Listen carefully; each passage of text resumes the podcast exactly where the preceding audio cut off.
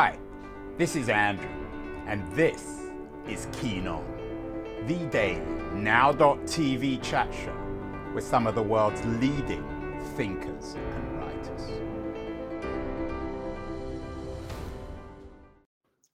Hello, everybody, from a very sunny, warm San Francisco on a Saturday morning, uh, April the 23rd, 2022. It's hard to get Ukraine and Elon Musk off the headlines, but um, the Europeans have managed to do it. Uh, the EU, according to the Financial Times this morning, and this is their lead story, have approved groundbreaking rules to police big tech platforms. This is a pretty big deal. Uh, they have a picture of Margaret Vestager uh, on the cover. Um, companies apparently such as Google and Facebook, such as Google and Facebook, I think Facebook now is called Meta, must moderate content more actively in a regulatory clampdown, something that we've been talking about for many years. In fact, I've been writing about it for years. Um, and apparently, according to the FT, countries such as the United States, Canada, and Singapore are expected to follow up with similar rules in the coming months. One person who's been doing a lot of thinking about regulation and big tech over the years is my old friend David Kirkpatrick. He's the founder and editor in chief of Techonomy, a wonderful uh, online resource, for, but but a real time resource too, a, a, conference series about technology uh, and its impact on society. Um, and uh, David is joining us from his home in New York today. David, uh, how big a deal are these uh, European headlines? Uh, are they as significant as the FT is suggesting? Oh, first of all, great to be with you, Andrew. Uh, and the answer is absolutely yes. Um, this is a, has been a long-standing process in Europe, and even though they did take a major vote on the Digital Services Act uh, just this morning, late night, Friday night, um, there's a lot of little details still being ironed out. I understand quite a few more sort of sub votes to be taken on details. But combined with the Digital Markets Act, which is also in the process of completion and and very much uh, far along. Uh, this is probably the first time that any government entity in the world has tried to take comprehensive account of the transformation of our economy into one dominated by a small number of giant global internet companies. And I think that is overdue. It's critical, it's admirable, and it's going to be very impactful. David, you and I have been talking about this for years. What are the, the, the practical consequences? Will it mean that um, a network, a platform like Facebook, which you're an expert on, we'll talk more about Facebook in detail later in this conversation. Will it mean that they'll essentially have to operate like a newspaper and be accountable for what they publish? Not quite, but it'll push in that direction. Absolutely. Uh, and of course, the proof is in the pudding, and the details um, will be critical. Um, there was also commentary already since this vote yesterday or this morning that, you know, from many critics that, yeah, laws are fine and good, but GDPR, they didn't really enforce sufficiently or at all, in some people's opinion. And there's some concern that, however seemingly draconian these uh, this package of laws is, it might not really have that much impact if it's not really aggressively enforced. Now, they say the European Commission is going to hire over 200 new people entirely just to enforce and monitor compliance with the Digital Services Act. That's a big deal. Um, but it doesn't go so far as to say that these services are responsible for everything that happens on their platform. It does determine in numerous specific areas, particularly around politics, um, racial hatred, and uh, and and other kinds of uh, harmful public speech, um, commercial speech of various types. It sets restrictions that didn't exist before. And look, I think these companies need to have their feet held to the fire and and and they need to moderate their services more and when I say they, I specifically think mostly of Facebook because I think it's still by far the biggest between its various platforms and and the biggest um, perpetrator of or the biggest failure, shall we say, um, when it has come to moderation with with the most negative societal impacts thus far. But so we're moving in the right direction. Uh, it's just Europe, but as you say, other regions are likely to um, kind of fall in behind this, although not the United States, most likely. Um, just final thought is that most most likely, even if the U.S. doesn't pass bills that are comparable, which is almost inconceivable that that the U.S. here would, um, unfortunately. But you know, when you have enough of the world economy following a certain set of rules, these platforms almost uh, have no choice but to simply abide by those rules everywhere because it's just so costly for them to differentiate how they're handling use and speech, et cetera, in various countries. So it's a huge, huge deal, and it is really important. And I'm assuming, given the geopolitical realities of spring 2022, the European market, from an American point of view, is even more critical, given the fact that Russia no longer essentially exists as a market, and the Chinese market is increasingly questionable. So Europe is is increasingly important. It's always been important in cultural terms, but the the, the, the politics of this are increasingly central. There's no question. Um, European market is probably in dollar terms the largest part of the internet economy. Um, or it's certainly in the same league as the US and China. Um, and, and, it's really amazing that all these countries are able to act in tandem, even in this. Obviously, they aren't able to act in tandem on everything, but I mean, I think the European Union is a miracle of modern geopolitics that uh, uh I strongly applaud, and I, I, I hope Americans appreciate how historic its actions are, even beyond this particular law. David, you mentioned Facebook earlier. You are one of the world's leading authorities on Facebook. You wrote the first really serious book about it called The Facebook Effect.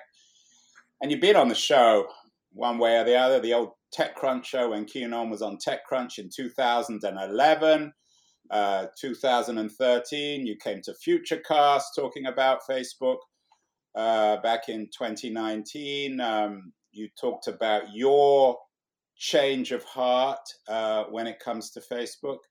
Where are you today on Facebook? Are, are, are, we at a point where they become more of a joke than a serious threat?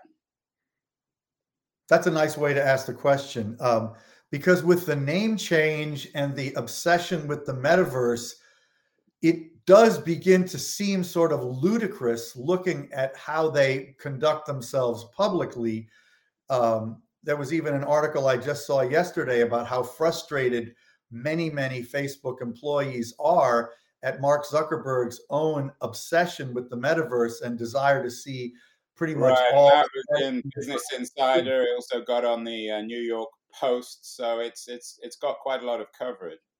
Oh yeah, the metaverse thing. Well, they changed their name for God's sakes. I mean, which I considered to be a regardless of Mark's po- probably a, a genuine uh, passion for becoming a metaverse company, the timing of the name change and the way it was handled, in my opinion, undis- indisputably was managed in part to change the narrative after Frances Haugen's revelations and the Facebook papers generally that she helped release um, had done such a, a, amazing amount of harm to the company's reputation for the company it currently is, and this transformation has sadly, very successfully, I think sadly, shifted the narrative and, and, and allowed it the company to to speak much less often publicly about the proven harms and and missteps and failures of its uh, governance of its existing platform that is and platforms that are used by roughly 3 billion people, which is an astonishing statement in itself. The responsibility this company has is gargantuan, and it seems to be seeking to deflect and avoid much of that responsibility so I, I will say when I think every time I force myself to say Meta instead of Facebook, I do sort of laugh. I think it is a joke a little bit. I think it was a, a, bad decision. I think it's going to hurt them. It, it has hurt them already. I think it's one of the reasons their stock is down more than a third. Um, it's that's primarily because their growth has actually begun to decline, stop growing in, in developed countries uh, in the most recent quarter. But it's also, I think, because people don't understand what they're really about anymore and it's hard to have the same passion for their prospects if if if you're trying to invest in them as an internet advertising company and they're saying they're becoming a metaverse company which might or might not have successful advertising down the road. I mean it's a real mess um, think trying to understand this company right now and the combination of its failures of governance historically, which have been consistently awful, um, the many, many proven harms that it's caused in society and politics around the world, um, and then this extremely, in my opinion, premature shift to what might eventually be an important part of the technology uh, cosmos. Uh, it all adds up to a, a pretty messy picture more messy by far than any other major internet company, probably even including Twitter. Right? Well, you mentioned Twitter, and of course, they're very much in the news. Uh, Elon Musk trying to buy them. I wonder, thinking about what you're saying, do you think that one of the reasons why Musk seems so keen on Twitter is because he smells blood in terms of Facebook? That's an interesting theory. I hadn't thought of that, and that hasn't been said much in the commentary. But you are a very acute observer. Uh, very possibly. You know, one of the things that he's tweeted this week, which I was discussing briefly on Bloomberg just on Thursday, um, is that he thinks that Twitter ought to authenticate all users with the you know vaunted blue check, right? so that you would really know who everybody is. It's the Estonian, wow. and this is I, this is something I've been calling for for years. It's the Estonian solution, a, a, truly transparent internet where you, if you want to say something, you have to prove who you are. It, it seems a, an obvious solution to me. Well, the reason that dovetails with your theory is that that would make Twitter much more like Facebook, because Facebook has always, by policy and terms of service, required you to use your real name and you know, even though they haven't enforced that sufficiently, there have been huge uh, failures there. But in general, the culture of Facebook still is that you are who you say you are, and somebody's name generally can be tracked back to a real human being, which is very valuable in terms of understanding the, the, what's happening to you as a user there, both as the speaker and as the listener. Um, I would really applaud that change at Twitter. Um, Twitter has been founded on anonymity throughout its entire history, and that was one of its design features from the beginning. Even though many people do identify themselves accurately, there is no requirement to do so. Um, so, if you really are concerned about hate speech and disinformation, obviously being able to really show and prove who exactly is speaking at all times is a key factor in avoiding uh, misinformation and disinformation and at least ascribing um, uh, responsibility for whatever does happen. I, think that's a big deal. So, yes, uh, I'm not sure how Twitter could effectively compete with Facebook at a global scale. You know, they're tiny compared to Facebook. So that that's that's a very big, tall order, but it it, it could be that a really clever set of design and product product changes could position it more head to head. David, you seem to be suggesting, I'm not putting words into your mouth, that Facebook is broken. Uh, Eric Savitz, another uh, smart tech journalist, wrote that in, in Barron's uh, earlier this week. Um, Meta platform, I'm quoting here, Meta platforms uh, the former Facebook has come under heavy fire from Congress, regulators, and even its own users. But there's nothing like the crisis it now faces, he wrote. Is the crisis one of branding? Is it of Facebook itself? How does it impact on the other properties within Meta, particularly uh, WhatsApp and Instagram? They seem to be much healthier companies. Yeah, they are. I think they're much healthier services, uh, although uh, WhatsApp has the dubious distinction of being a healthy service that makes essentially no money.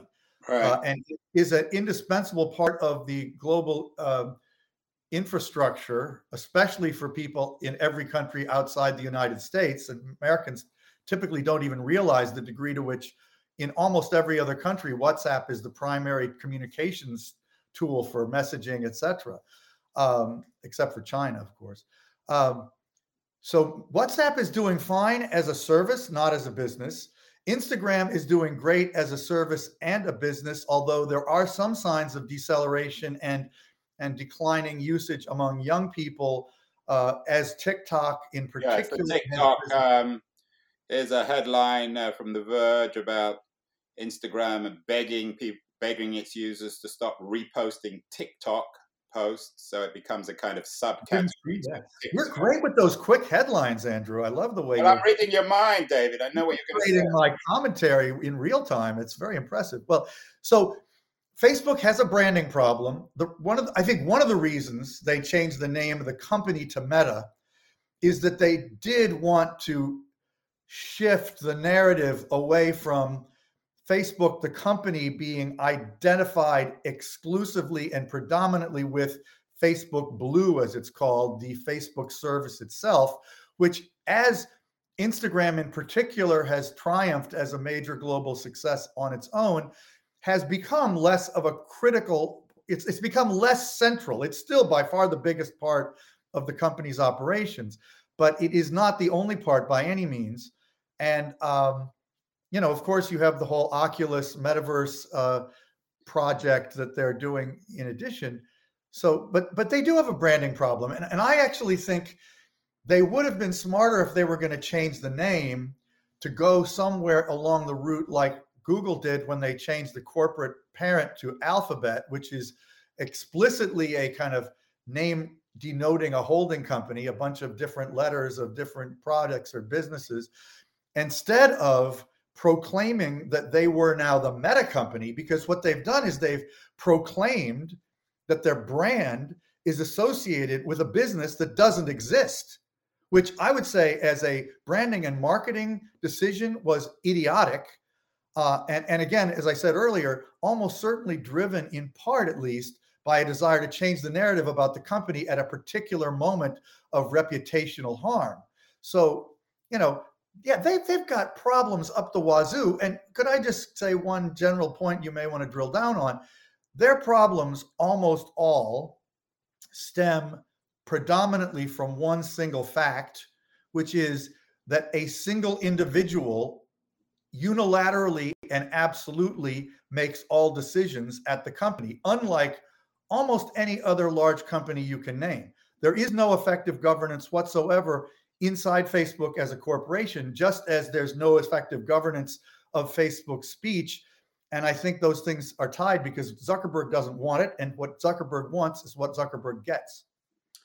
The other character, of course, who is involved or supposedly involved in the running of the company, who everyone's heard of, is Meta's Sheryl Sandberg. She's supposed to make the trains run on time there, uh, although I'm not sure how reliable those trains have been over the last couple of years. She's been in the headlines for the wrong reasons this week, uh, associated with a scandal uh, connected with her boyfriend and the Daily Mail in the UK. Why is Sheryl still at Facebook? Is it, does she actually do anything, David? Is she oh just oh symbolic of another age? No, she does an enormous amount, and she has been absolutely indispensable to their kind of flourishing as a business over the last decade. She essentially created the business that generated at one point a trillion dollar market cap and now something more like 600 billion. Zuckerberg is a product guy. Zuckerberg had the vision for the service. But Sheryl came in and created the business, and she gets enormous credit for that because for much of its history, it's been the most profitable business per dollar of revenue of any large company that ever existed. And that's her doing. So she's worth, you know, in some ways, the billions of, of dollars in, in, in stock that she has now uh, garnered over that process. But in the last couple years, I think, especially for those of us like me who've been a, been close observers of the company, it has been mysterious and and and vexing and confusing and and disappointing to see how little influence she seems to have had when it came to the big issues around the company's stature and behavior as a societal force. And, and to reiterate, very few companies in the history of capitalism have had as much societal influence as Facebook.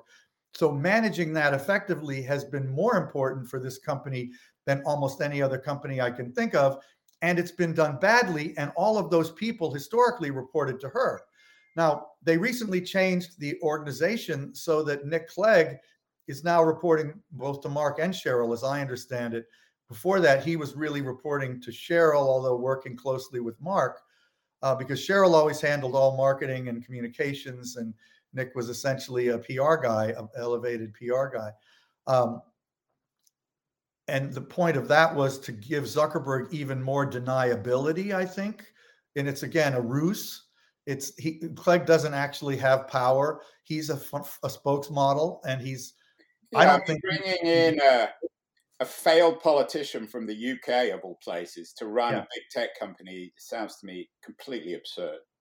Well, it was a smart move to bring in a very seasoned senior government leader. I think that is what Facebook needed, and I think this European uh, set of laws that we're discussing earlier clearly shows how important lobbying and governmental relations are to Facebook. And I actually felt, and I wrote, I actually wrote at one point before Clegg came in that they should try to hire Obama. Unfortunately, for their success, they needed someone of that stature because their their problems were that significant and their global uh, footprint was that vast. Uh, but they couldn't get obviously somebody. So they got a former deputy prime minister of a small country. Forgive me for saying so, um, but uh, who really well, yeah, a small, a small, a small party in a small country. So you a small party in a smallish country, an who, irrelevant. Actually, I would I would rephrase that, David. An irrelevant party in an irrelevant country. Well, you know, and I'm no British political expert, but hadn't he really shortly before uh, this happened, kind of been very sort of shamed for having totally changed his views on a key issue that got him and his party into government? And then yeah. as soon as he got in government, it was relating to student debt, I believe, right? Was and and and he basically abandoned one of his key platforms. Yeah, he's not. I mean, to, to be polite, he's he's no Winston Churchill, uh, or even certainly a Barack Obama. Although, interestingly enough, you mentioned Obama. He made a, a speech in Silicon Valley this week suggesting that social media needs to be controlled unless it destroys society. So he's very much in the Vestager EU camp on this stuff. Yeah, but only belatedly look, Obama really well, you've all been belated, David. Even you were a bit belated. I mean, oh, I was somewhat belated, but I'm not in government, Andrew. I don't have the obligation to, to you know, Obama even now recognizes that he totally screwed up in not doing more about particularly Russian interference in the 2016 election, conducted primarily using Facebook.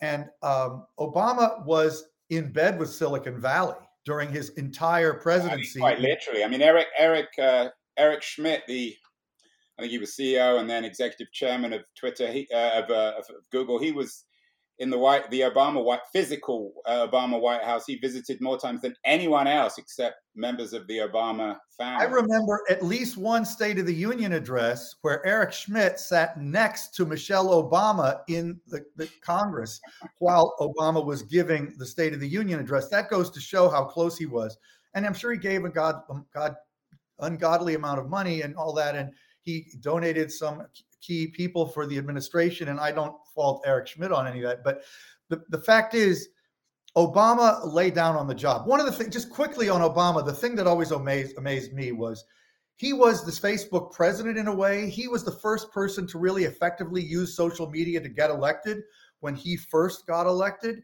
um, in 2008. But yet, as soon as he went into office, he seems to have completely abandoned that psychology and that approach. And he didn't use, some of us thought he could have used social media to govern as thoroughly as he used it to get elected. And that could have been a transformative thing for the future of, of politics and governance on a global basis. And even now, you, you, this is something right up your alley with all of your work on participatory democracy, which I know you're such an expert on. Um, you know, Obama could have been a visionary of that. And it seemed briefly like he was going to be, but he totally abandoned it. And then he abandoned all efforts to really even give any oversight whatsoever to these companies that were progressively becoming more powerful than governments and that were all, all American for the most part. Uh, and and I, I think that's disappointing. To put it politely, David. So it's good now. Well, let's talk a little bit about this virtual reality thing. There was a nice headline, um, which I think sums it up. Uh, the Facebook parent, i.e., Meta, stands tall in a small market. Um, uh, Verge had an interesting piece uh, recently. I know you read about Zuckerberg's obsession with augmented reality, making all these glasses. Do you think they've made, uh, and, and, and this comes back to what you said earlier, do you think they made a, a fundamental error in betting on AR? Elon Musk um, earlier no, this VR. year. They have not yeah. betted on AR. They bet on e- a on VR. Their bet has been on virtual reality thus far they say they're going to try to get into augmented reality, which is probably a better bet, but they're they're nowhere in it. Uh, okay, so so they bet on AR slash VR. Uh, Elon Musk earlier this week talked about robots eventually. He has a robot business within Tesla, being a bigger business than Tesla. Do you think that historians of uh, in the future, when they look at Facebook, will argue that that Zuckerberg could have bet on AI. He could have bought, bet on robots. He could have bet on anything, and he chose to bet on uh, augmented virtual reality, which, as you're suggesting, is just a bad bet. I'm not positive it's a bad bet in the long term. I think it's an egregiously premature bet to the degree that they have committed to it, to even changing the company's name. You know, it's consistent for Zuckerberg to have done this because it's still a communications landscape kind of strategy. You know, he believes that just as we've come to communicate in 2D using text and pictures on our, our 2D screens, you know, in the very near future, we'll be immersed in a digital virtual world. And that's how we will want to communicate. It's not crazy. Uh, I think the problems are many, though. And one of the main problems, probably the single biggest problem, is that it's not solving a customer problem. People don't really want it.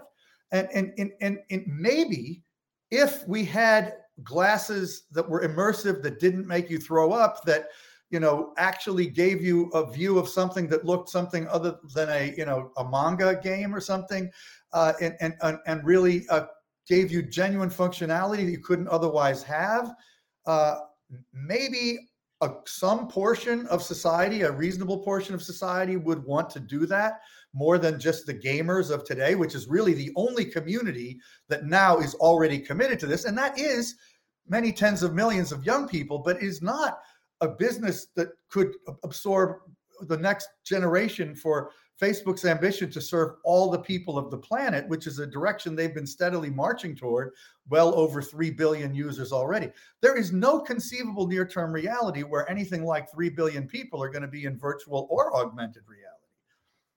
Yeah, I agree. Let's end where we began with this EU news.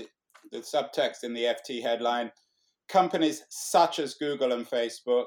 Of course, there are other companies as well Apple in particular, there's been this historic animosity between Apple and Meta. And in fact, the great crash of Facebook stock in February of this year was created by Apple's change in their policy towards advertising. Do you think in the long run, David, there are two core business models for big tech companies in Silicon Valley the Facebook model of selling advertising around personal data, and the Apple model of selling services and products. And what all this news out of Europe and the crisis at Meta, Facebook suggests is that the Apple model is winning and that in the future, big tech companies are going to be a lot more like Apple and perhaps even Amazon than Facebook and Google. Well, as usual, that's a very thoughtful and creative question. I don't think that it's quite as you say, though. I think both models have enormous long term potential. Although there is some direction where all of the software companies are becoming, to a lesser degree, hardware companies, which they they you know for most most of their history essentially repudiated. Um, it's been quite stunning to see how effectively uh, Amazon has gone in that direction with Alexa, et cetera. Um, and you know, probably they'll have a car someday, just like Apple will probably have a car in the not distant future. Um, Facebook is in the device business already in some small ways. Um, I think, though, that the advertising business, the targeted advertising business with modifications, will remain a vastly profitable business at scale for a long time. Um, but but when you look at the changes that the EU is making, just to go back to that, Apple is far better positioned to adapt to that than Facebook or, or Google or Amazon for that matter. Um, I think they'll all adapt in one way or another, but it could really be more expensive for them to operate, which is fine with me. You know, there's no reason why these companies have to have such vast profit margins. Um, and and maybe they just need to pay more money for moderating and and managing how behavior happens on their service and become slightly less profitable even if still hugely profitable. They'd still be way more profitable than your average company in a big time global capitalism. Um, but yeah i mean am i an admirer of apple? Yes. Am i an admirer of elon musk and tesla? Of course. Um, those businesses are, are kind of the leading companies right now.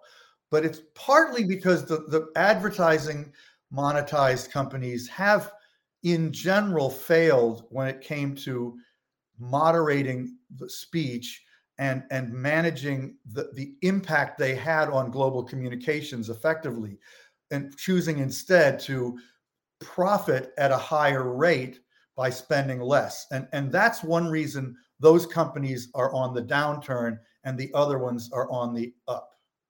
As always, wisdom, real wisdom from David Kirkpatrick, the founder and editor in chief of Techonomy and one of Facebook's greatest and most insightful, and I think fairest critics, the author of The Facebook Effect. He knows um, Zuckerberg as well as anyone, David. Um, we need another book from you at some point. I'm sure it will come. Uh, but uh, meanwhile, viewers, listeners should follow Techonomy. I know you've got a conference coming up in the fall in Sonoma, which is going to be a yeah. lot of fun.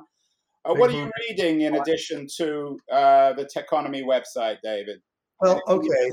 I'll give you two books that have been very influential on me and have really defined in part why Techonomy is becoming more and more focused on climate tech and climate action. And we just had a Techonomy climate conference in person in Mountain View in Silicon Valley. One is the the Uninhabitable Earth by David Wallace Wells, which is the most hair-raising book you can read about just how bad uh, global warming is. It came out a couple years ago, but it is still incredibly valid. Some people have trouble getting through it, but it is an amazingly effective enumeration of just why we have to act now, or else we're totally screwed and the other is a, a, a fiction book. Um, what's what's it called? Uh, it's called The Ministry for the Future.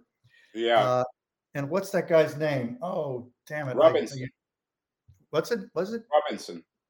Yeah, right. Kim Stanley Robinson. Thank you. Yeah, that gets a lot of references. I need to. Okay, and let me just quickly give you my quick review. It's a bad novel, but it is an incredible vision of climate action.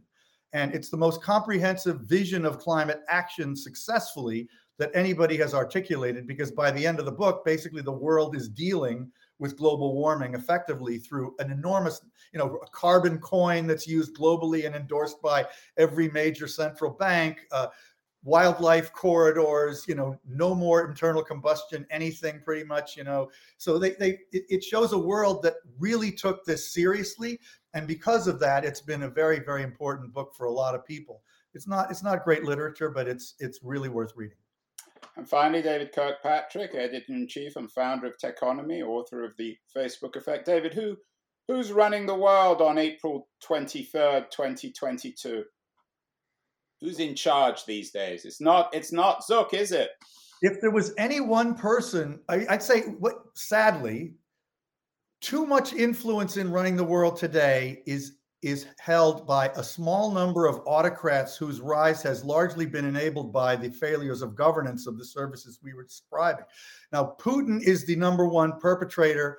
Xi Jinping is another, but the ones that Facebook really enabled, Duterte, Orban, Erdogan, Bolsonaro, etc. We have a cabal of anti-democratic autocrats running essentially the tail that wags the dog because they don't even represent the majority of global sentiment or even anything close to it. But because they're bad actors and they have no scruples and they'll they'll abuse any system they participate in, they are in undue amounts of control.